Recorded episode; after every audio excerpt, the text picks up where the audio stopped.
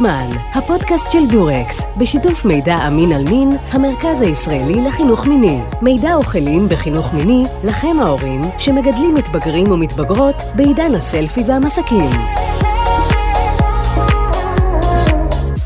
שלום וברוכים הבאים ל"זה הזמן", הפודקאסט של דורקס, בשיתוף המרכז הישראלי לחינוך מיני, מידע אמין על מין. אני שלומית אברון. אני סנדי בשארתי קורדובה. וזה הזמן להיכנס ראש בראש על הפעם הראשונה, ואנחנו נגיד שהפרק הזה מתאים גם להאזנה משותפת של מתבגרים ומתבגרות בוגרים, וההורים שלהם ביחד. אני אגיד שבוגרים זה מכיתה ט' ועד סוף י"ב. ואני אגיד שיש לנו בסוף הפרק עצות מסוימות מאוד ומדויקות מאוד להורים ולהורים אה, בלבד, אבל כל הפרק הוא בעצם ניתן לשמיעה עם מתבגרים בוגרים ומתבגרות בוגרות. אז בואי נתחיל. אוקיי, אני רוצה בבקשה להתחיל עם uh, סיפור מהאתר שלנו, אצלנו באתר יש uh, um, דף מידע שמכיל הרבה מאוד סיפורים של אנשים מבוגרים שמדברים על הפעם הראשונה שלהם. זה חומר גמל, גלם שאנחנו עובדות איתו לפעמים uh, בכיתות, ומיועד לנוער כדי שיהיה להם בראש איך נראית הפעם הראשונה, שהיא לא רק מהוליווד. ואני מקריאה. זה היה בסוף כיתה י"א, הסתיימו מעט הבגרויות שהיו לנו, ההורים שלי נסעו לחו"ל לשבועיים, והתרגשנו כי ידענו שהוא יבוא לישון אצלי בזמן הזה. דיברנו על זה והחלטנו שנרצה לשכב בפעם הראשונה, שזה מתאים לשנינו. תעצרי רגע שלומית את הסיפור, שימי לב מה אנחנו כבר מצליחות לזהות בהתחלה של הסיפור, את התקשורת. ידענו, תכננו, הרבה פעמים יש תחושה שזורמים לתוך זה, שנזרמים לתוך זה, ש... מזרימים לתוך זה, והתשובה היא, לא, אנחנו לא מזרימים ולא נזרמים, אלא מתכננים, מדברים. בואי תמשיכי לספר לנו. אני גם אוהבת את המילה התרגשנו. לצערי, אני לא זוכרת את השיחה עצמה, אבל זוכרת שדיברנו ושתכננו איך הוא ייקח קונדומים מהקופסה שיש לאחותו הגדולה במגירה בחדר. יום או יומיים לפני כן נכנסתי הביתה, ובכל הבית הוא תלה דפי A4 שהוא כתב עליהם ציטוטים משירי אהבה של אומנים שאנחנו אוהבים וצייר עליהם. זה היה חמוד. זה היה ממש חמוד. שימי לב את גילויי האהבה המקסימים של י"א-ניקים, הם עושים כל מיני דברים כדי להראות את הרגשות, וזה מרגש, והנה אנחנו רואים גם שיש כאן רגש בתוך הסיפור הזה. וגם גם חמוד זה כזה, את יודעת, את, את שומעת את, ה, את התקשורת ואת איזשהו חיבור כזה של uh, התרגשות של י"א-ניקים uh, מתוקים. היו גם כמה ציטוטים שהיו מיניים, והוא הדביק על אחד מהם קונדום בעטיפה, וזה מאוד הצחיק אותי. זה לא הרגיש מלחיץ או סליזי בכלל, זה היה כיף, וזה היה מאוד אנחנו. התרגשתי והיה לי מוזר, כי בכל זאת זה משהו כזה של גדולים, ופתאום זה חלק מהחיים שלי. אבל אני יודעת להגיד שלא הייתה מעורבת בזה שום חוויה פוגענית. אי הנוחות הייתה טבעית, כמו כל דבר חדש. הנה אנחנו שומעות את ההתרגשות של הפעם הראשונה. אני רוצה ככה שנשים לב להתרגשות הזאת, לפחד, לחשש, והיא אפילו ציינה שזה לא היה פוגעני, כי לפעמים אנחנו יכולות לשמוע מהן שזה איזושהי חוויה אולי כואבת, אולי פוגענית, והיא כמה, שמה את זה כהנחת יסוד מאוד מאוד ברורה ומאוד מרגשת. דווקא את הסקס, הסקס עצמו אני הכי פחות זוכרת. הרבה יותר זוכרת את כל מה שמסביב. אני מניחה שזה היה קצת מוזר, לא ממש כיפי, לפחות לא כמו שאני תופסת היום. הנה אנחנו שומעות את הסאבטקסט, ואני רוצה לתת לזה שם ולקרוא לזה הפעמים הראשונות. שימו לב שהחוויה היא כל המסביב, ולכן אנחנו נרצה לסמן כמה וכמה חוויות כאלה, ולא להיתפס רק על פעם אחת, אלא על פעם ראשונה, ולדבר כפעמים ראשונות. נראה לי שהפעם הראשונה לא באמת יכולה להיות מהנה. זה איזה שלב שצריך לעבור, כדי שיתחיל באמת להיות כיף. אבל בעיניי, העובדה שזה היה באווירה מאוד מכבדת, חברית, הדדית, זה מזל גדול. זה באמת יכול לעשות את ההבדל לגבי איך נרגיש ונחשוב על מין לזמן ארוך אחר כך. זה לא היה מושלם, זה לא היה חלומי, זה היה קצת מביך וקצת גמלוני, וזה בסדר גמור. ידענו שזה כנראה יהיה ככה, ולא ציפינו לזיקוקים בסוף. איזה מקסים, איזה חמוד סיפור זה. סיפור מעולה, סיפור מעולה, גם לא לחכות לזיקוקים בסוף ולהביא, ו- וגם לא להתאכזב מזה שאין זיקוקים בסוף. גם יש כאן משהו כל כך uh, בשל, כאילו את רואה כאן שני חבר'ה בי"א, אוהבים אחד את השני, דיברו על הנושא, התארגנו על אמצעי מניעה, את החיבור שלהם, את הניסיון שלו קצת להצחיק אותך, להצחיק אותה, סליחה, הדבר הזה של קצת להקליל וצחוקים, ושזה יהיה קצת, uh, קצת מצחיק ומחבר, זה פשוט כל כך מקסים. אם הייתי צריכה... Um, אה, לדמיין למישהי ולמישהו את הפעם הראשונה איך היא צריכה להיראות, וואלה, ככה זה צריך להיראות. אני מסכימה לגמרי. אז בואי, בואי נדבר רגע על, על המיתוס הזה. מיתוס, אה, אה, מיתוס הפעם הראשונה, או, או ככה מיתוס אה, יותר נוכח בחיים של מתבגרים, זה מיתוס הבתולין, קרום הבתולין, אבל בואי נשאיר שנייה את הבתולין בצד, ונדבר רגע על מיתוס הפעם הראשונה. לוקח זמן ללמוד לקיים יחסי מין, אנחנו יודעים את זה. כמו לרכב על אופניים, לא עולים על האופניים ונוסעים טור דה פרנס, זה לא עובד ככה. בדיוק, אנחנו צריכים רגע לתרגל את הניסיון, צריך לתרגל את החוויה, לזכור ש, שאקט מיני הוא אף פעם לא חוויה גופנית, זה לא רק חיבור של אברי מין, אלא יש כאן רגש שלם וחוויה שלמה שנמצאת בתוך הסיטואציה הזאת. ואני רוצה להזכיר שגם לחבר אברי מין זה דבר די מורכב. זאת אומרת, אה, כשאני מדברת בכיתות, ואנחנו מדברות לפעמים על הפעמים הראשונות ועל איך זה, איך זה נראה, ואני מסבירה שפין, אה, נגיד שאנחנו מדברים רגע על יחסים הטרוסקסואליים, פין לא נכנס לפוט במין פם כמו שזה נראה בסרטים, אלא שצריך לכוון את הגוף, וכן, יש את עצם הפוביס שצריך להכניס את הפין מתחתיה, זאת אומרת, זה דבר מסובך. הרבה פעמים נערים ונערות הם די בשוק מזה, כי הם רגילים מהסרטים שהכניסה של פין ופוט, המפגש של פין ופוט זה כזה טק טק, אין שום בעיה, אבל וואלה, זה קצת מסובך לחבר פין ופוט. אבל הפעם הראשונה היא רק חיבור של פין ופוט, גם פה אנחנו נפתח את המושג. אנחנו נראה ש, שלעבור אל הפעמים הראשונות יוצר איזושהי הקלה מאוד מאוד גדולה אצל מתבגרים ומתבגרות. אה, זה, זה אפשר, כאילו אפשר לתרגל, אפשר לתרגל, כדאי לתרגל. וזה בעיקר מיתוס. אנחנו נגיד שחוויות מיניות ראשוניות מלוות אותנו בחיים לפעמים הרבה מאוד שנים. תנסו אתם הורים יקרים להיזכר בפעמים הראשונות שלכן, ולראות שזאת חוויות נוכחות, ומה שאנחנו נרצה ללמד אותם, זה שהחוויות האלה יהיו נעימות. זה, זה לא נתון לחוויה חד פעמית אחת, כי לפעמים בחוויה החד פעמית אחת, לא תמיד מצליח, לא תמיד הולך. לא תמיד מצליחים להכניס באמת את הפין לתוך הפוד במקרה של אה, מין אה, הטרוסקסואלי.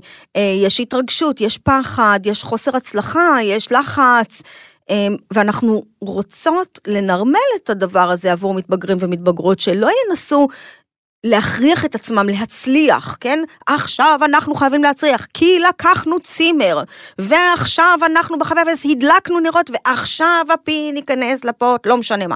והתשובה היא, זה לא עובד ככה.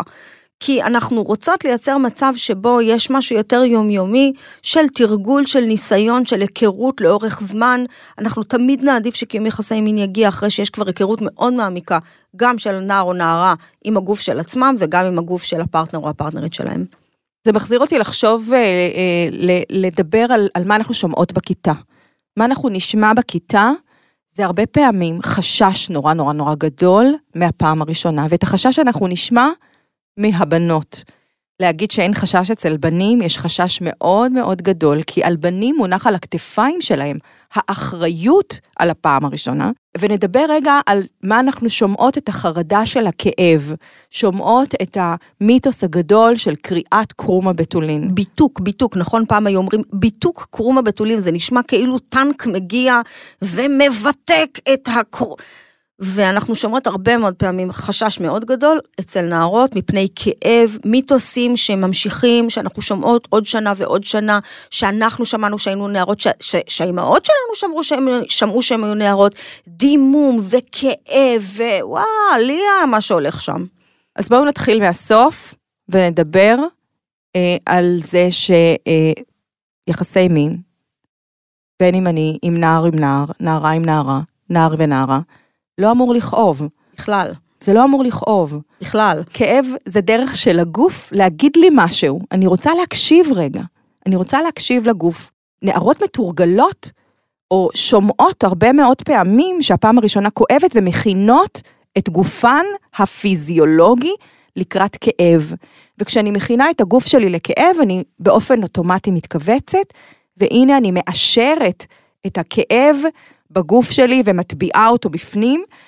אה, והמיתוס השני הוא באמת אה, שהולך ביחד עם הכאב זה שזה בגלל שנקרא לי קרום הבתולין. אז בואי נעשה רגע סדר. אז בואי נעשה סדר. קרום הבתולין נקרא בזמן קיום יחסי מין? התשובה היא לא. קרום הבתולין הוא קרום דק, מאוד מאוד דק, שיש לו כמה מבנים, יש, אפשר לראות כמה וכמה סוגי קרומים.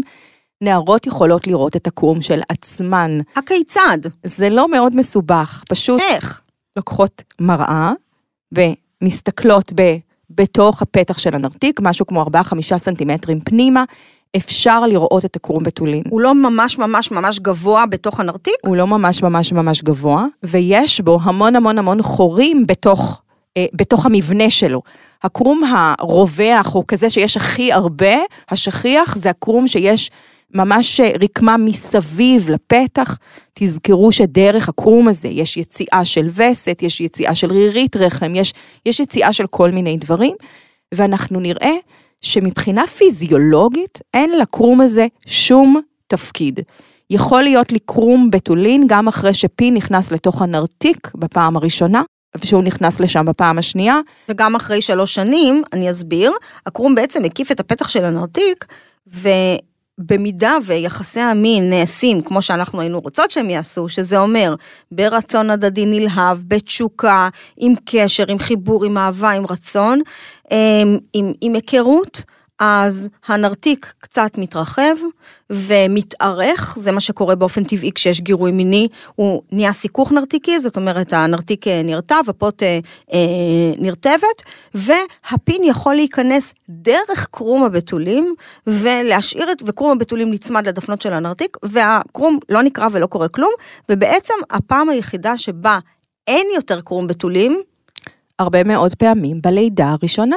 ועד אז יש. ועד אז יש, או שאין עוד קודם. זאת אומרת, השאלה המאוד מעניינת שאני שואלת נערות בכיתה, זה אם uh, ילדתי בקיסרי, האם אני בתולה? ואז הן נורא צוחקות. בוא נדבר רגע על המושג בתולין כמושג חברתי, כי מבחינה ביולוגית לקרום הבתולין אין תפקיד אה, והוא יכול להיות נוכח הקרום שם, והוא יכול להיות לא נוכח. יש מי שנולדות עם קרום יותר עבה, עם קרום יותר דק, עם קרום שכמעט לא רואים אותו. אה, זה ממש עניין פיזיולוגי סתם, זה סתם. הרבה פעמים לאורך החיים, ככל שהגוף גדל, הקרום הופך להיות יותר דק, והקרום הופך להיות הרבה פחות נוכח, ועד לשלב שבו מישהי כבר מתחילה לקיים יחסי מין, נגיד אם זה בגיל מותאם, כן, 16, 17, 18, 20, 21, הקרום כמעט לא קיים. אז מה זה הדגמום הזה שכולם מדברים עליו? וואי, יורד דם, וזה הרי מיתוס כזה, וכולם מדברים על זה, ובסרטים רואים את זה, מה זה, איזה שו דם, איזה אז, דם. אז זה באמת מיתוס, כי לפעמים במתיחה של קרום בתולין יכולה להיות החתמה דמית קלה, זה לא שאין באמת בכלל שום דבר, ברוב הפעמים אפשר לא לראות כלום, בחלק מהפעמים אפשר לראות החתמה דמית קלה, ושוב, לא רק בפעם אחת, אלא בפעם שנייה ושלישית ורביעית וחמישית והלאה. עד, ש... עד לפעמים עד שגם הנרתיק עצמו מתרגל לאיזושהי נוכחות אה, בתוך ה... אה, בתוך ה... בתוכו. נערות לדוגמה ש, ששמות טמפון מרגישות את הנוכחות הזאת ומכירות את ההרגשה של, של ה... תחושת המלאות הזאת שקורית כשיש אה, כניסה פנימה לתוך הנרתיק. אבל אני רוצה להישאר בדיון החברתי. שלומית, בואי נדבר על הבתולין כמושג חברתי, ואנחנו רואים שבחברה הישראלית יש משמעות מאוד גדולה לבתולין, למושג החברתי של בתולין, לנערות בתולות. אנחנו נראה שמנערים אין דרישה כמעט, אין דרישה לספור בתולין, להפך, אנחנו כחברה דוחפים אותם לעבור את השלב הזה כאילו שזה איזושהי משוכה שצריך לעבור אותה, ולא מעט הורים אה, נמצאים גם בדיון הזה. בוא ניתן לזה מקום רגע. אנחנו, אנחנו שומעות את זה הרבה מאוד בכיתות, שעדיין בשנת 2021 במדינת ישראל, מה נחשב ל"אני לא בתולה" או ל"אני לא בתול"? מפגש, אוקיי, כניסה של פין לתוך פוט. ואז קודם כל אנחנו שמים בצד את כל הנוער הלהט"ב, שעוד מעט אנחנו נדבר כאן עם שיילי בן אור, אמ, מנהלת אה, תחום להט"ב במידע מין אל מין, על הפעם הראשונה של להט"בים, אבל תמיד אני אוהבת את הדוגמאות האלה בכיתות, להגיד, יש לי שתי נערות, הן מאוהבות, הן שנה וחצי ביחד, הן אה, ערומות, נוגעות אחת בשנייה, אין להם פין. אז זהו, הם נשארו כל החיים בתולות. זאת אומרת, מישהי שלא קיימה יחסי מין עם גבר כי איננה מעוניינת. לא מעוניינת לקיים יחסי מין לא עם נער ולא עם גבר אף פעם בחיים שלה. זהו, היא תישאר כל החיים בתולה, איפה שם זה כאילו נחשב. מה נחשב? וניקח את אותה דוגמה ונשים שם שני נערים, האם הם אה, אה, נמצאים באיזשהו אקט מיני, או באיזשהו מגע גופני, ושאין שם כניסה. עדיין, לפח, לפחות בפעמים הראשונות, אין כניסה לתוך הגוף של אף אחד מהם. ולפעמים גם, ולפעמים גם אין כניסה בהמשך. נכון. לא כל אה, זוג אה, של אה, נערים הומוסקסואלים מקיימים יחסי מין אנאליים, לא בגיל ההתבגרות וגם לא אחר כך. יש כל מיני פרקטיקות מיניות, בדיוק כמו שלא כל שתי אה, אה, נשים, שבוח, נערות שבוחרות לקיים יחסי מין, אין להם איזושהי כניסה של משהו לנרתיק. זה דבר מאוד אינדיבידואלי. אבל אנחנו בעצם היינו רוצות להוריד את קדושת החדירה ולדבר על אגו-סקס ואקו-סקס, מהמילה אקולוגי. מה זה אגו-סקס? אז, אז בואו נדבר רגע לפני אגו-סקס, אני אשים את ההבדל בין מין ליחסי מין. אוקיי. אוקיי? אנחנו נראה שאנחנו אה, פוגשות נוער בישראל, נערים נערות, אנחנו יודעים להגיד בוודאות, נערים ונערות יודעים לחבר אברי מין. הם יודעים לעשות את זה, הם לא צריכים הדרכה, הם יודעים, כשפין נכנס לנרתיק, הם יודעים איך עושים את זה, כשיש מפגש של שתי פוטות, הם יודעים איך, איך, איך לחבר, הם יודעים לחבר גם שני פינים, הם יודעים לעשות מין.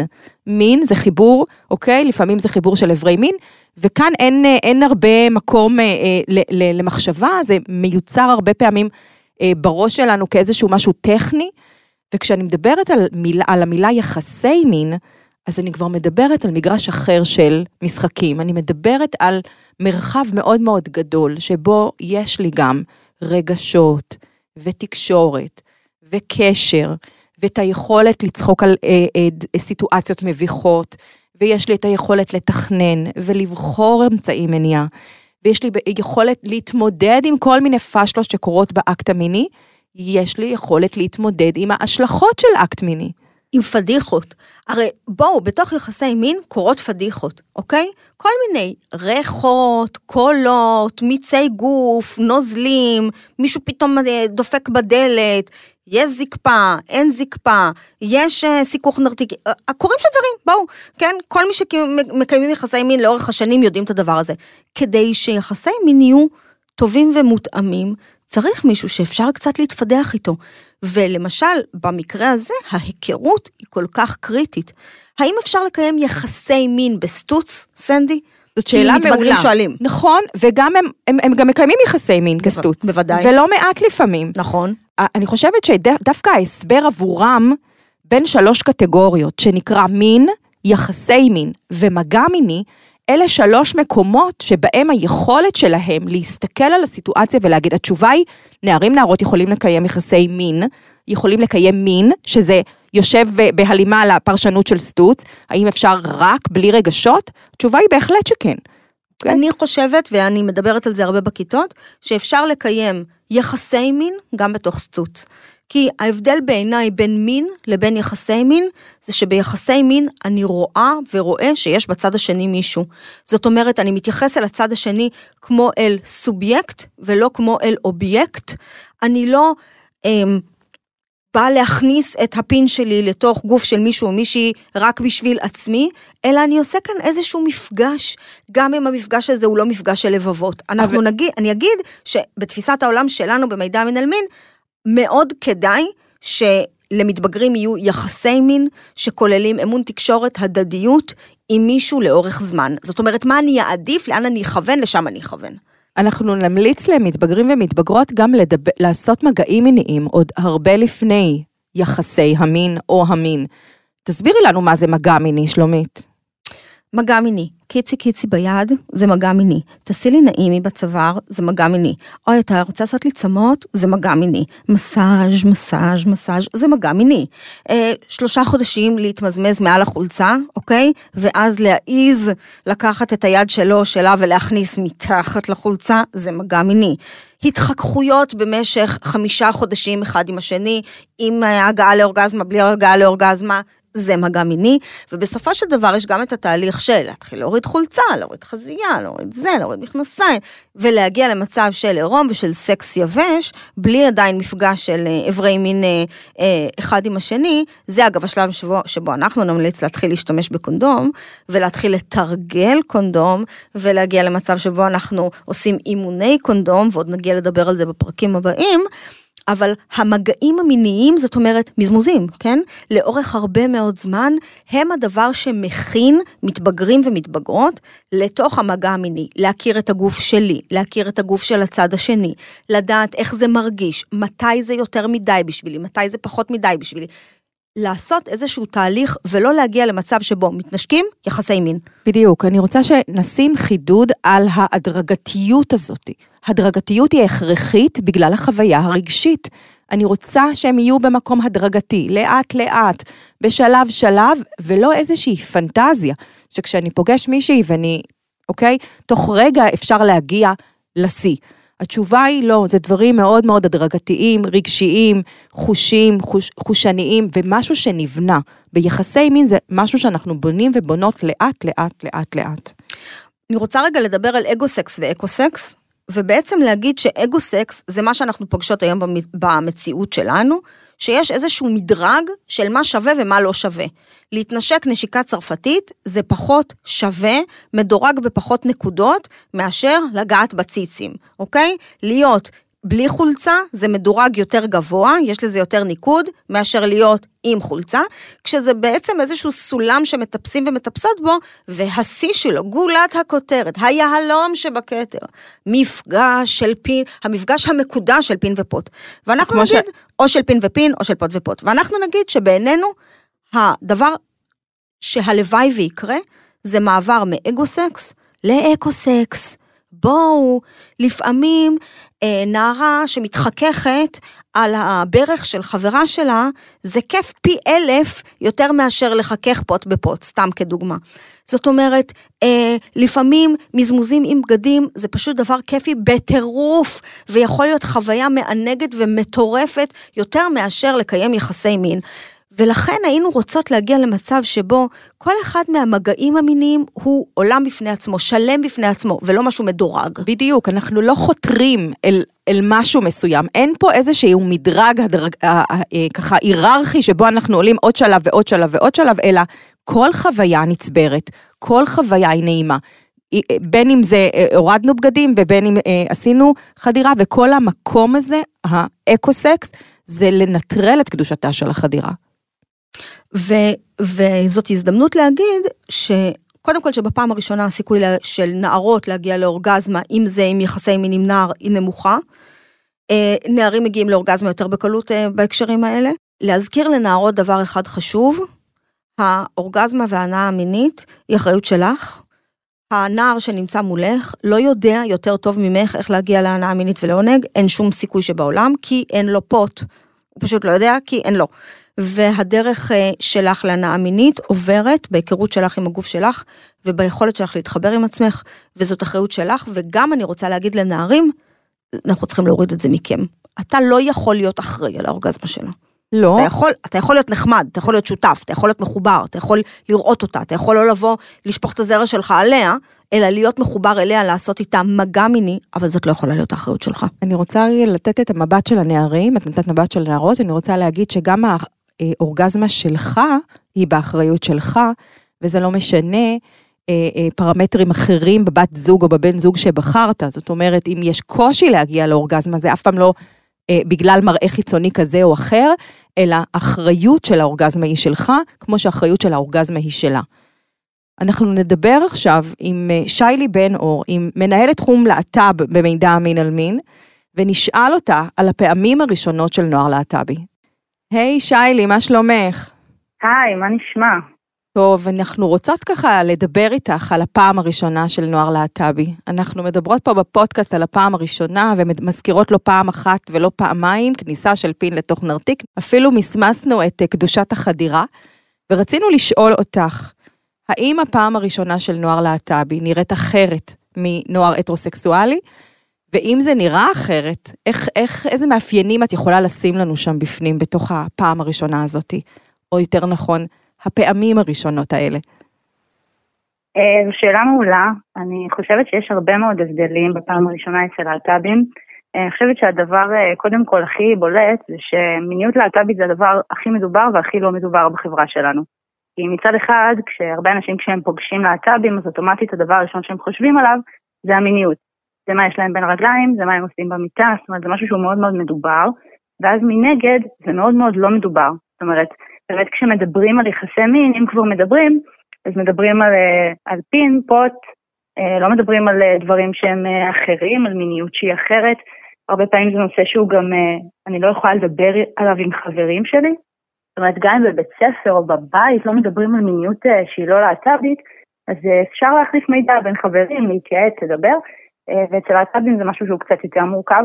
גם אם ההורים מאוד פתוחים ורוצים לדבר על מיניות ומוכנים לעשות את זה, אז הרבה פעמים אין להם ידע בנושא הזה. אז זה כבר נקודת פתיחה שהיא מאוד מאוד שונה. אה, בנוסף לזה, יש לנו הרבה פעמים אה, מעטה של סוד, של אשמה, שבא עם זהות להט"בית, וזה מאוד מאוד משפיע על המיניות. אה, יש הרבה פעמים לחץ לקיים פרקטיקות מסוימות כדי לחשב להט"בים. אני הומו, אם אני לא עושה מינונלי, מה המשמעות של הדבר הזה. וזה בעצם דוחף אותם לתוך קיום יחסי מינונליים? אה, הרבה פעמים כן, אנחנו נראה שכן, אנחנו נראה הרבה נערים, תכף אני אדבר גם ספציפית באמת על אה, נערים אה, שרוצים לקיים יחסי מין עם נערים, אבל כן, הרבה פעמים דחיפה לתוך פרקטיקות מסוימות כדי באמת להיתפס, כדי שהזהות שלי תקבל איזושהי לגיטימציה.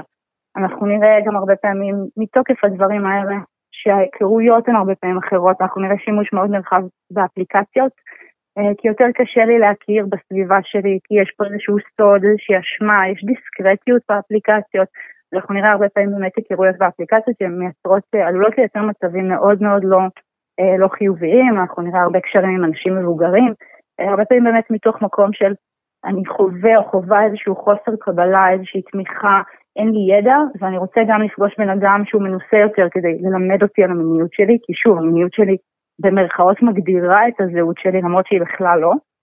גם כדי לקבל באמת את הניסיון הזה וגם כדי לקבל איזושהי תחושה של קבלה, של הערכה. אה, ואנחנו נראה באמת חוויות שהן יכולות להיות שליליות. אני אגיד רגע באופן כללי בגדול, שאם יש קבלה, אם יש פתיחות בבית, בסביבה הקרובה, אם יש אפשרות לקיים שיח, חוויות מיניות של להט"בים יכולות להיות מאוד מאוד חיוביות, מאוד טובות, נגיד שאפילו יותר טובות מאשר אה, של נוער שהוא לא להט"בי. אני חושבת שיש פה איזשהו ניפוץ של תבניות שהוא בעיניי מאוד חשוב ביחסי מין באופן כללי. מנגד, אם יש חוסר קבלה, אם אין שיח, אם אין לי תמיכה, אז אנחנו יכולים, אנחנו נראה שם בעצם חוויות מיניות שהן לא טובות, שהרבה פעמים גם יגיעו למקום של אפילו פגיעה עצמית, זאת אומרת נוער שחווה חוסר קבלה ופוגע בעצמו בכל מיני דרכים, אז גם בתוך המיניות תהיה פגיעה עצמית. זאת אומרת, הליכה לתוך, אה, לתוך עולמות של אה, אה, מיניות לא מותאמת עם אנשים מבוגרים, כדי בעצם כאילו להלקות את עצמי, כן? Mm-hmm. כאילו גם מיניות לא מותאמת עם אנשים מבוגרים, וגם פרקטיקות שיש בהן כאב. וואו. שזה, אנחנו נראה את זה. אה, וכשאנחנו מדברות רגע נכנסות ספציפית אה, לכל אחד, ככה כל אחת מהזהויות בתוך, אה, בתוך קהילת הלהט"ב, אז אפשר ממש לראות גם את ההבדלים בפנים. זאת אומרת, אם אנחנו מדברות על לסביות, אז דיברתם בהתחלה, יש ממש בחברה שלנו קידוש של חדירה, של מפגש בין טים לפוט, ויש ממש חוסר הבנה לגבי מה אפשר לעשות מעבר לזה. שאחת השאלות הנפוצות של נוער זה איך לסביות עושות סקס. זאת אומרת, אה, יש איזשהו, איזשהו משהו שיש בראש לכולם, כן, הן עושות מספריים, ואין הרבה שיח מעבר לזה. הרבה פעמים לסביות יהיו איזושהי פנטזיה, איזשהו פטיש, וזה גם משפיע על התפיסה. אנחנו נראה הרבה פעמים אה, לסביות, גם צעירות, אה, שמשתמשות באביזרי מין, לא בהכרח מתוך מקום של גיוון, של פתיחות, אלא של, רגע, בתפיסה שלנו, בתפיסה החברתית, חסר פה משהו, ואני צריכה להכניס אותו. ואז השימוש יכול להיות חיובי וטוב ונעים, והוא יכול להיות גם פחות. אה, תפקידים במיניות זה משהו שהוא מאוד משפיע. אם אני לסבית יותר נשית, יותר גברית, מה זה אומר על התפקיד שלי במיטה, מה המשמעות של הדבר הזה. כשאנחנו מדברות על ביסקסואליות, זה משהו שהוא בחברה שלנו באופן כללי, יש מחיקה ביסטית, יש איזושהי תפיסה שצריכים להחליט, שיש משהו בוגדני בביסקסואלים, וזה גם משפיע כמובן על המיניות, על יחסי המין, אה, לנוער טראנס יש פה במובן של אה, דיספוריה מגדרית, שהרבה פעמים נוער טראנס תהיה לו איזושהי רתיעה מהגוף. החוויות המיניות הראשונות יהיו בדרך כלל לפני תהליכים להתאמה מגדרית. ואני יכול להיות שאני במצב שיש לי רתיעה מהגוף שלי, מאיבר המין שלי, זה משפיע על הכל. אה, טראנס בחברה שלנו, בכל מה שקשור למיניות, יש שם איזשהו גם, איזשהו פטיש, איזושהי פנטזיה. ואז אני נמצא או נמצאת באיזושהי סיטואציה שמצד אחד יש הרבה חוסר קבלה, לא מקבלים את הזהות הטרנסית שלי, ומצד שני, כן יש מקום למיניות, אבל בתבנית שהיא מאוד מאוד מצומצמת. מה זה אומר בעצם? מה זה אומר עליי? מה זה אומר על המיניות שלי? מה רוצים ממני? כשאנחנו נדבר על הומואים, אז הרבה פעמים אה, אנחנו, שוב, אנחנו חיות בחברה שמקדשת אה, גבריות מטרוסקסואלית, סיסג'נדרית, אה, והרבה פעמים הפעמים הראשונות של נערים הומואים יהיו בסוד, וכשיש אשמה, הסתרה, בושה סביב הדבר הזה, אז זה גם משפיע על כמה אני יכול ליהנות מהמיניות שלי, זה גם משפיע על איפה אני אחפש את זה. יש בתוך זה לחץ לבחור תפקיד מיני, יש כל מיני תפקידים מיניים ביחסי מין בין שני גברים, ואם אני אקטיבי ואם אני פסיבי, אז מה זה אומר על הגבוהיות שלי? אמ, אין מידע בכלל בכל מה שקשור למין אנאלי. ההכנות הדרושות ברמה הטכנית, גם כמובן ברמה הרגשית הנפשית, אבל גם ברמה הטכנית של איך אני מתכונן לדבר הזה. אני רוצה לתת להורים טיפים, להגיד להורים מה חשוב אה, אה, להורים לדעת על הפעם הראשונה של ילדים להט"בים. איזה אה, אה, ככה שלושה כללי ברזל היית נותנת, או שלושה נתונים או, או ידע שצריך להעביר למתבגרים ומתבגרות אה, על הקשת הלהט"בית בהקשרים של פעם ראשונה. הבנו את, ה, את, את כל מה שאמרת בעטיפה, והנוכחות ההורית היא כל כך חשובה במקום הזה. אמ, בעיניי, רמת הפתיחות, הקבלה של המשפחה משפיעה באופן ישיר על החוויות המיניות של נוער להט"ב, ויש כמה דברים שחשוב לדבר עליהם. קודם, לדבר על, כמובן, כל מה שאנחנו מדברות באופן כללי על יחסי מין, וגם להוסיף על זה כמה דברים שהם מאוד חשובים. קודם כל, הפעילות המינית שלי לא מגדירה את הזהות שלי. התפקיד שלי במיטה לא מגדיר את מי שאני, הוא לא מגדיר את האופי שלי. יש הרבה דרכים לקיים יחסי מין. גם אם אני לא יודעת, בתור הורה, אני לא יודעת בדיוק איך אפשר להבין ביחד, אפשר לחשוב על זה. יש הרבה דרכים אחרות לקיים יחסי מין חוץ ממה שמדברים איתנו. אנחנו עושות רק מה שנעים לנו. אני חושבת שחשוב לדבר על אפליקציות, על פערי גילאים, על בחירת פרטנר-פרטנרית. להגיד שזה מותר לא לדעת, זה בסדר, לנרמל את הדבר הזה, ולחשוב ביחד רגע מי, אני, מי הפרטנר או הפרטנרית שאני רוצה לדבר הזה. האם כשאני לא יודעת, כשאני מבולבלת, אני רוצה אולי מישהו או מישהי שיהיו באותו מקום כמוני. Okay, אוקיי, חשוב לדבר על אמצעי מניעה, זה משהו שהוא פחות בקהילה או פחות אה, במודעות, בגלל שנגיד אה, בין נערים אין, אין, אה, חשד, אין חשש להיריון, אז פחות משתמשים באמצעי מניעה, יש שימוש מאוד נרחב בפרט שהוא מגן מפני HIV, אבל הוא לא מגן מפני מחלות מין אחרות, וחשוב לדבר על זה, על אמצעי מניעה. אה, על אביזרי מין חשוב לדבר, חשוב לדבר על אנאלי, גם ברמה הרגשית, הפסיכולוגית, וגם ברמה הטכנית של מה אני עושה מבחינת, אה, אה, מבחינת ניקיון, מבחינת הרגישות של המקום הזה, בסדר? איך אני רוצה שהדבר הזה יקרה. ועוד משהו שהוא חשוב, בעיקר לנוער טרנסי, לדבר על זה שאני לא חייב להשתמש באיבר המין שלי בתוך יחסי מין. זו אמירה שהיא בעיניי מאוד מאוד חשובה, אנחנו נראה הרבה נוער טרנסי שזה מאוד מאוד קשה להם, ויש הרבה דרכים לקיים יחסי מין, גם אם אני לא רוצה להשתמש בתוך, uh, להשתמש באיבר המין שלי.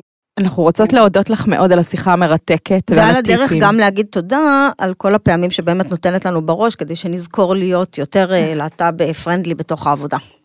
תודה רבה, שיילי. תודה, יקרות. ביי. אני רוצה רגע להגיד לך, סנדי, שזה שיח ממש מורכב. שיח, שיח מעמיק, והורים לנוער להט"ב שיושבים עכשיו באוטו עם הנוער או בלי הנוער, קחו בחשבון שזה באמת דורש מכם מאמץ. וזה דורש מכם אולי ללכת לקבוצת הורים, וזה דורש מכם אולי ללכת להדרכת הורים, כדי לעשות את הדבר הזה בצורה חיובית, אבל זה ממש ממש אפשרי. ויש קבוצות. אז בואי, בואי, בואי נסכם את הפרק, ובזה שניתן את הטיפים להורים לדבר אה, על הפעם הראשונה. אוקיי, אז בעצם עכשיו אנחנו עוברות לדבר איתכם ההורים, מה אתם צריכים להגיד לנוער על הפעם הראשונה. אנחנו הולכות לדבר הרבה על המצפן, על שיקולים לקיום יחסי מין. לנו יש פוסטר שקוראים לו המצפן, מגע מיני כיפי ובטוח בגיל ההתבגרות. הוא נמצא אצלנו באתר, אפשר להוריד אותו בחינם, והוא בעצם איזשהו תהליך עבודה שעשינו עם נוער לאורך השנים האחרונות, בשאלה, מה עם שיקולים לקיום יחסי מין אז הפעם הראשונה לא אמורה לכאוב ולא צריכה לכאוב, ואם יש כאב, צריך להפסיק, ואם יש כאב לאורך זמן, צריך ללכת לבדוק בעיה רפואית. אנחנו נדבר איתם על ההבדל בין הסכמה לרצון, ואנחנו נדבר את שיח הרצון. אני רוצה ולא מרצה, אני רוצה ולא מרצה. הסכמה, יש את זה בחוק, פחות מעניין. רצון הדדי נלהב, זה השיח שאנחנו נרצה לקדם יחד עם נערים ונערות. אתה רוצה שהיא, תס... שהיא תרצה, ואתה רוצה שאתה תרצה, והעניין של רצון הוא חלק מלשנות את השפה ולדבר את זה. אנחנו נדבר עם נערים על מה מגיע לך, ומה שמגיע לך זה שמישהי תעוף עליך, ותרצה אותך נורא, ותהיה בתשוקה אליך, ובצהלולים, ותשמח לראות אותך, ותשמח להיות איתך, זה מה שמגיע לך. נדבר על מי אתה, מה זאת מיניות בריאה, איך אני בוחר פרטנר או פרטנרית, כמה שנים בינינו מפרידים ומפרידות כשאני מתבגר או מתבגרת, מה זה אומר אה, אה, אם זה הבוס שלי, ומה זה אומר אם אני עובדת בפיצריה וזה מי שמעסיק אותי, ויש משמעויות למיניות הבריאה ביחסים בין אה, נערות נערים בתוך המקום הזה. מה זה אמון? מה זה תקשורת? מה זה הדדיות? כמה אני יכול לתת אמון? איך זה נראה אצל מתבגרים ומתבגרות? כמה אנחנו מסוגלים לתקשר גם את הדברים הטובים וגם את הדברים שפחות עובדים לנו? וכמה זה הדדי, כמה אני פה כי אני באמת באמת רוצה, וכמה היא והוא או הוא פה כי הם באמת באמת רוצים. אנחנו נדבר עם מתבגרים על זה שהפעם הראשונה או הפעמים הראשונות זה לא הולך להיראות כמו סצנה של הוליווד, לא צריך לעשות מזה פרויקט, שכרנו צימר ושמנו נרות ועכשיו אנחנו, יש לנו לחץ שאנחנו מלחיצים אחד את השני, שעכשיו, עכשיו חייבים הפעם לקיים יחסי מין. ואנחנו דווקא נעדיף לקיים יחסי מין בפעמים ראשונות בשלוש אחרי הצהריים בבית, איפה שאנחנו תמיד מתמזמזים, ולא באיזה סצנה הוליוודית אה, גדולה מהחיים, שבסופ, שבסופה יש הכרח לעשות את זה. אנחנו נדבר איתם על אה, איך אני ארגיש מחר בבוקר. אני אשמח לראות אותה, אני אשמח לראות אותו. מה תהיה התחושה מחרת בבוקר? אנחנו יודעים שיש כאן קשת מאוד רחבה של תחושות שמספרים לנו מתבגרים ומתבגרות, הורים, קחו בחשבון. גם נערות ונערים שנמצאים בשיקולים הנכונים וקיימו יחסי מין מהשיקולים הנכונים יכולים לקום מחרת בבוקר עם כל מיני תחושות סביב המקום הזה. אז אה, איך אני ארגיש? אני אשמח, אני אתפדח, אני אוכל אה, לדבר את זה, אני אוכל אה, לתמלל. חלק מההיכרות והאינטימיות והשיח והתקשורת מאפשרים לי מחר בבוקר גם לאבד את החוויה למחרת. אנחנו נדבר איתם גם על אלכוהול ועל סמים בהקשרים של מיניות, כי נוער שותה, וגם אם אנחנו לא נדבר איתו הוא ישתה, אבל אם אנחנו נדבר איתם, אז יכול להיות שהם ישתו בצורה יותר אה, תבונית ויותר אה, אה, מתאימה ופחות פוגענית. אנחנו רואות הרבה מאוד שימוש באלכוהול וגם בסמים, אבל הרבה מאוד באלכוהול. בהקשרים של מיניות זה מוריד את העכבות. אנחנו יודעות שנוער שותה, צריך לדבר איתם על זה, אבל צריך לקחת בחשבון שאם אני שתיתי דרינק או שניים, רמת העכבות שלי יורדת, ויכול להיות שאני צריכה לקחת את זה בחשבון לפני שאני שותה, ויכול להיות שאני צריך לדבר עם החבר'ה שלי, של, שלי כדי שישמרו עליי, אבל אלכוהול ומיניות זה נושא מאוד חשוב. אני רוצה שנדבר איתם שתמיד אפשר להגיד לא. בכל שלב אפשר להגיד לא. אפשר לעצור ולחזור לנקודת ההתחלה. אין אף שלב שבו אי אפשר לעצור ולהגיד לא, אם אני נער או אם אני נערה. אנחנו, המקום הזה לעצור, שלומית, זה היכולת שלי להיות במקומות שאולי לא עובדים. אולי במקומות שאני קצת חוששת, תוך כדי זה שהתחלנו להתחבק ולהתפשט. אולי אני רוצה ללכת אחורה רגע, אולי זה מרגיש לי שצריך לחכות עוד רגע. אני חושבת שחשוב מאוד לדבר עם נערות, שיח שאנחנו מנהלות בכיתה. גם בנים יכולים להגיד שהם לא רוצים, ונערה בכיתה י"א לימדה אותי את אחד מהטריקים החכמים והאינטליגנטים שיש בעיניי. היא אמרה לי שכשנדמה לה שהנער שאיתה לא כל כך מתחשק לו להיות איתה, כאילו הוא בלחץ, הוא בעצם לא, לא נמצא כאן כי הוא רוצה, אלא כי הוא מרצה. היא מסתכלת על הטלפון והיא אומרת לו, יואו, נורא מאוחר, אתה אה, יכול להישאר או שאתה צריך כבר ללכת? ובעצם היא נותנת לו את הסולם לרדת מהעץ, כי היא אמרה שהיא גילתה במשך השנים שבנים לא יודעים להגיד, בעצם אני לא רוצה, אני רוצה ללכת אחורה, ואני חושבת איזו אינטליגנציה רגשית אה, גבוהה יש לנערה הזאת, ואני מאחלת לכולנו שיבוא היום שבו גם נערים יוכלו להגיד, אני לא כך רוצה, אני מפחד, אני בלחץ, לא מתאים לי, בלי שזה יהיה בכלל אישיו. והדבר האחרון זה קונדום. בואי נדבר רגע על קונדום. אה, אנחנו תמיד ממליצות לנוער אה, על שימוש בקונדום בתור אמצעי מניעה, יש עוד אמצעי מניעה ואנחנו נדבר עליהם בהמשך הפודקאסט, אבל היכולת ללכת לקנות קונדום, היכולת להשתמש בקונדום. זאת אומרת, לא איך לדעת איך לשים את הקונדום על בננה בשיעור חינוך מיני, אלא אשכרה, תוך כדי האקט המיני, לעצור, לפתוח את המגירה, להוציא את הקופסה, להוציא את הקונדום, להתחיל, לא בצד הזה, לא בצד הזה, צריך להסתכל על הפין, לגעת בפין. כל הדברים האלה, אם הגענו למצב שבו הזוג מסוגלים לעשות אותו, זה אומר שיש להם יחסית יכולת לקיים יחסי מין. זאת אומרת, זה חלק מהשיקולים לקיום יחסי מין. אם הגענו למצב שבו אנחנו מסוגלים להשתמש בקונדום, אנחנו במצב די בוגר. נכון, אבל אני אגיד שגם לדעת לשים קונדום זה, זה פרקטיקה חשובה. לא תמיד אני באמת יודע, אנחנו יודעות מהשטח שיש סיפורים נורא מצחיקים על קונדומים ועל האפשרות איך שמים את הקונדום. הדבר הכי מרכזי, הורים יקרים, כדאי שתדעו על קונדומים, זה שהנערים והנערות שלכם מבקשים שתקנו להם קונדומים. את תגידי לאימא שלי לקנות קונדום? הנה אני אומרת לכם בפודקאסט, תקנו להם קונדומים. ותשימו אותם במגירה, ותחליפו אותם מדי פעם, ואל תגידו להם דברים כמו, אוי, אני רואה שחסרים פה שני קונדומים. לא, ת, ת, ת, תהיו נחמדים, תהיו נחמדים, אם החלטתם לעשות את זה. ואתם יכולים גם להחליט שלא, אבל אם החלטתם שכן, תהיו נחמדים אליהם. בלי פאניקה, מיניות מותאמת ובריאה בגיל ההתבגרות. שלומית, והגענו לפינה שלנו בלי פאניקה. בואי נראה ממה הפעם האמא בפאניקה, בבקשה. פנתה אלינו אימא שמצאה אצל הבן ה-15 שלה קונדומים מחוספסים. וואליה, היא מחוספסים. נכנסה לפאניקה, היא אמרה לנו שלבן שלה אין חברה, אין לו חבר, אין לו מישהו ש... או מישהי שהוא בקשר איתה, ושהיא הייתה בהלם למצוא קונדומים מחוספסים. אז בואו נתחיל מלהגיד, אמא יקרה, בלי פאניקה. כי זה לא אומר אם יש קונדומים, זה אומר שיש קיום יחסי מין. למתבגרים יש לפעמים קונדומים, והעובדה שהם מחוספסים עוד יותר מעידה על הצחוקים, שמישהו הלך והצליח לקנות מהחבר'ה קונדומים מחוספסים, בטעמים, זה בטעם תות. הרבה פעמים הם, הם מציבים רפים כאלה, הם, הם מי יותר אמיץ ללכת לקנות קונדומים, וזאת הסיבה שהם קונים לפעמים קונדומים, זה לא מעיד על קיום יחסי מין. אם הוא קנה בעצמו, אוקיי? זה, זה התחלה מעולה, כי לקנות קונדומים בעצמי, זה התחלה של בגרות, ודווקא להפך, חבקי ו, וככה תשימי את זה בזה. אבל מה, מה היית עושה, שלומית? מוצאת קונדומים לבן 15? מחבקת את עצמי עם קרואסון, בסדר?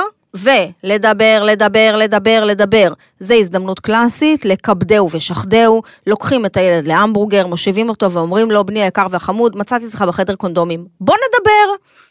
זה בלי פאניקה.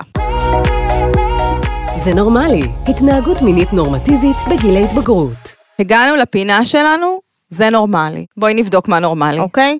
סנדי, לגמור כיתה י"ב, בסדר? אחרי שהיו לי שלושה פרטנרים ששכבתי איתם, לא אחד. זה שלושה. נורמלי. נורמלי זה לגמרי, נכון? יכול להיות לי חבר בי', חבר בי"א, חברה בי"ב, שכבתי עם אה, אה, שני נערים אה, ונערה עד סוף י"ב. לשכב עם מישהי ואחר כך לשכב עם מישהו. נורמלי. גם אצל בנים, גם אצל בנות. מעניין וקורה לא מעט. להיות ממש ממש ממש בלחץ מזה שאני עומדת לגמור כיתה י"ב ואני עדיין בתולה. כמה את שומעת את זה בכיתות? מלא, ו-40 אחוז במחקר, ואנחנו נגיד שיש באמת לחץ. צריך גם פה להיות חלק נוכחים, וזה נורמלי לגמרי. מה את אומרת על לקנות קונדומים ולהסתובב איתם שנתיים בכיס או בארנק? לגמרי, אם יש נוער ששומע עכשיו את הפודקאסט הזה, הקונדום שאתם יושבים עליו שנתיים איננו בתוקף. לא להשתמש בו. לעשות מין אנאלי בכיתה י"ב, שלומית? Uh, התשובה היא שזה נורמלי, um, אנחנו רוצות לדבר איתם על מין אנאלי, זה חלק מפרקטיקות uh, מיניות שאנחנו פוגשות בשנים האחרונות, ומה לגבי לא לרצות לקיים יחסי מין? לא, יש לי חבר, שנה ורבע, לא רוצה לקיים את היחסי מין. מה זה? זאת שאלה מאוד מעניינת, אוקיי? קודם כל זה נורמלי לגמרי, ואנחנו נרצה ללמד את הזוג הזה, היקר, את השיקולים לקיום יחסי מין. אפשר להוריד את פוסטר המצפן ולהתחיל לדבר אותו, לשים להם בחדר, להתחיל צעדים ראשונים בלדבר. אנחנו מזכירות לכם שאפשר להעמיק עוד באתר שלנו בסדרת ההרצאות שלנו להורים. תודה רבה שהייתם איתנו. ניפגש בפרק הבא. להתראות. נכון. תנו לי, אני עושה. מה? בסדר. אה, לא, זה לא גם אנחנו בסוף? אומרות אף פעם. אנחנו... מה? אוקיי, טוב, טוב, בואי נעשה סיום. מוכנה סנדי? אני עושה סיום. בסדר? יש? וזהו, סנדי, הגענו לסוף של הפרק הזה. אני מקווה שההורים למדו איך לדבר על הפעם הראשונה, אם היו איתנו מתבגרים ומתבגרות, אני מקווה שגם אתם למדתם. אנחנו מזכירות לכם שאפשר לחזור לאתר שלנו, לסדרת הרצאות שלנו ולפוסטרים שלנו בחינם למתבגרים, שגם עוסקים בפעם הראשונה. ותודה שהייתם איתנו, אנחנו ניפגש בפרק הבא. כל הנאמר בפרק זה אינו מהווה תחליף לייעוץ רפואי. זה הזמן. הפודקאסט של דורקס, בשיתוף מידע אמין על מין, המרכז הישראלי לחינוך מיני. הוקלט באולפני אדיו בשיתוף ספוטיפיי ישראל.